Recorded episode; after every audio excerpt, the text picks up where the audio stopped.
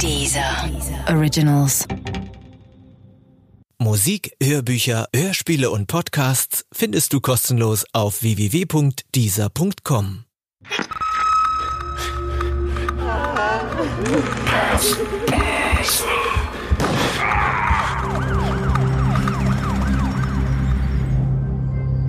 Der Ofenmörder von Richard Fasten Teil 1 Diese Geschichte beruht auf einer wahren Begebenheit.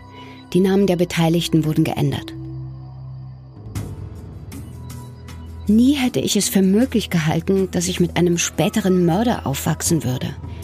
Aber das tut wahrscheinlich niemand, gerade wenn man jung ist. Man lebt vor sich hin und denkt nicht an das Böse, das gleich nebenan wohnen könnte. Ja, könnte. Bei mir war es leider traurige Wahrheit, auch wenn ich diese Wahrheit lange nicht zugelassen habe. Heute bin ich bereit dafür und grüble immer wieder darüber nach, wie es dazu kommen konnte. Als Kind war Hans-Jörg ganz sicher nicht das Monster, zu dem er sich später entwickeln sollte. Doch mit der gleichen Sicherheit kann ich heute behaupten, dass er nicht annähernd eine so glückliche Kindheit verlebte wie ich. Ich wuchs behütet auf meine Eltern bemühten sich, alles Schlechte von mir fernzuhalten. Bei Hans Jörg war das Gegenteil der Fall.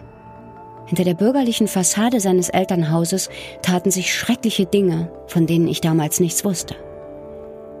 Der Profiler und Bestsellerautor Axel Petermann, der als Kriminalbeamter mit den späteren Verbrechen meines ehemaligen Mitschülers zu tun hatte, berichtete mir davon.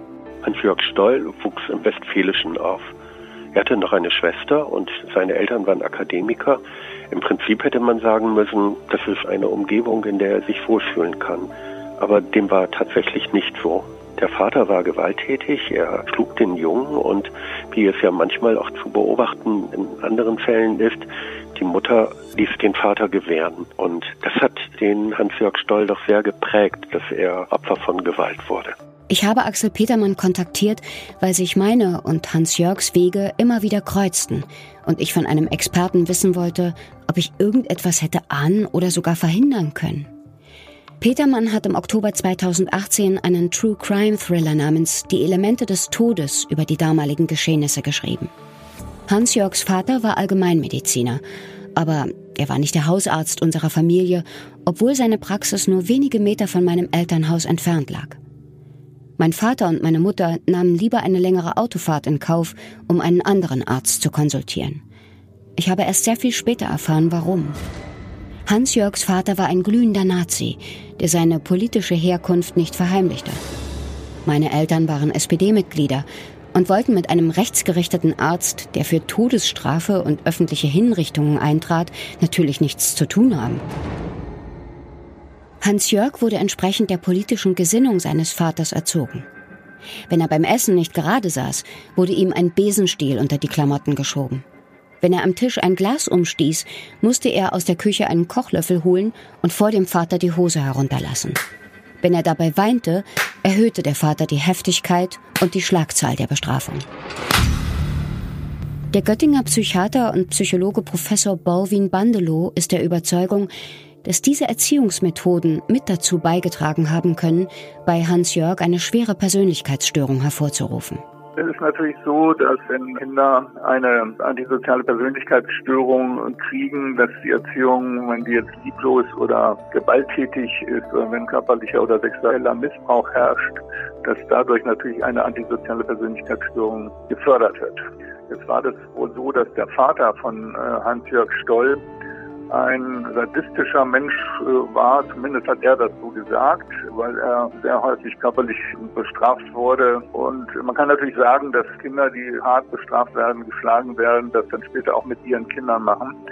Allerdings muss man auch dabei bedenken, dass in den 70er Jahren es eigentlich noch gang und gäbe war, dass Kinder dann für kleinere Vergehen auch mal mit dem Stock geschlagen wurden. Und der Täter hat auch gesagt, dass sein Vater für die Nazis und für die Todesstrafe war. Aber wenn man jetzt überlegt, wie viele Menschen auch heute noch für eine Wiedereinführung der Todesstrafe wären und wie viele Väter in der damaligen Zeit Nazis waren, es ist nicht unbedingt gesagt, dass das jetzt die Ursache war, dass er das bekommen hat.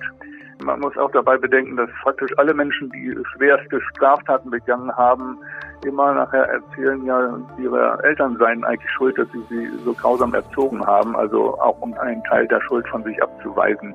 In der Schule hat Hans-Jörg nicht über sein heimisches Martyrium gesprochen. Niemand wusste davon. Auch ich nicht, obwohl ich ein paar Mal den gleichen Weg zur Schule mit ihm gegangen bin. Damals war er eher zurückhaltend und schweigsam, aber auch intelligent. Er gehörte zu den Klassenbesten. Seine guten Noten dürften seinem schlagenden Vater gefallen haben. Und dass Hans-Jörg mit Erfolg an Radrennen und Skimeisterschaften teilnahm. Sportliche Höchstleistungen gehören bei Neonazis ja oftmals zu willkommenen Demonstrationen eines gesunden Körpers. Für Hans-Jörg waren die sportlichen Erfolge aber wahrscheinlich nur sekundär. In erster Linie wollte er damit seinen Vater beeindrucken und dessen Liebe gewinnen. Als das nicht gelang, weil es wohl gar nicht gelingen konnte, begann er zu rebellieren. Ich sehe ihn noch heute vor mir, wie er eines Tages mit einem Irokesenschnitt in die Schule kam. Das muss irgendwann Mitte oder Ende der 80er Jahre gewesen sein. Damals war so ein Irokesenschnitt noch etwas richtig Ausgefallenes, der eher für linke politische Haltungen stand. Hans-Jörgs Vater muss ausgerastet sein. Aber einen 16-Jährigen mit einem sportlich gestellten Körper kann man nicht mehr einfach so mal eben mit einem Kochlöffel verdreschen. Ich hatte damals eine linke Gruppe an der Schule gegründet. Wir demonstrierten gegen das Wettrüsten von Ost und West in der Welt. Ich habe Hans-Jörg gefragt, ob er nicht bei uns mitmachen wolle. Aber er hat nur gelacht.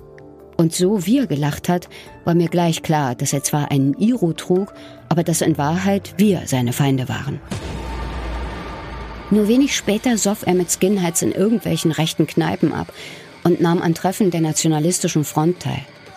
Es machte fast den Eindruck, als wollte er seinen Vater rechts überholen wollen. Ich bin ihm damals aus dem Weg gegangen. Deshalb kann ich gar nicht sagen, ob er sich in diesen Kreisen zu einem Redelsführer entwickelte oder ob er eher ein Mitläufer war. Aber Axel Petermann konnte mir die Frage beantworten. Stoll wuchs zu einer Zeit auf, als die Jugend rebellierte. Da gab es auf der einen Seite die sogenannten Linken, da gab es die RAF, aber es gab natürlich auch rechtsorientierte Gruppierungen.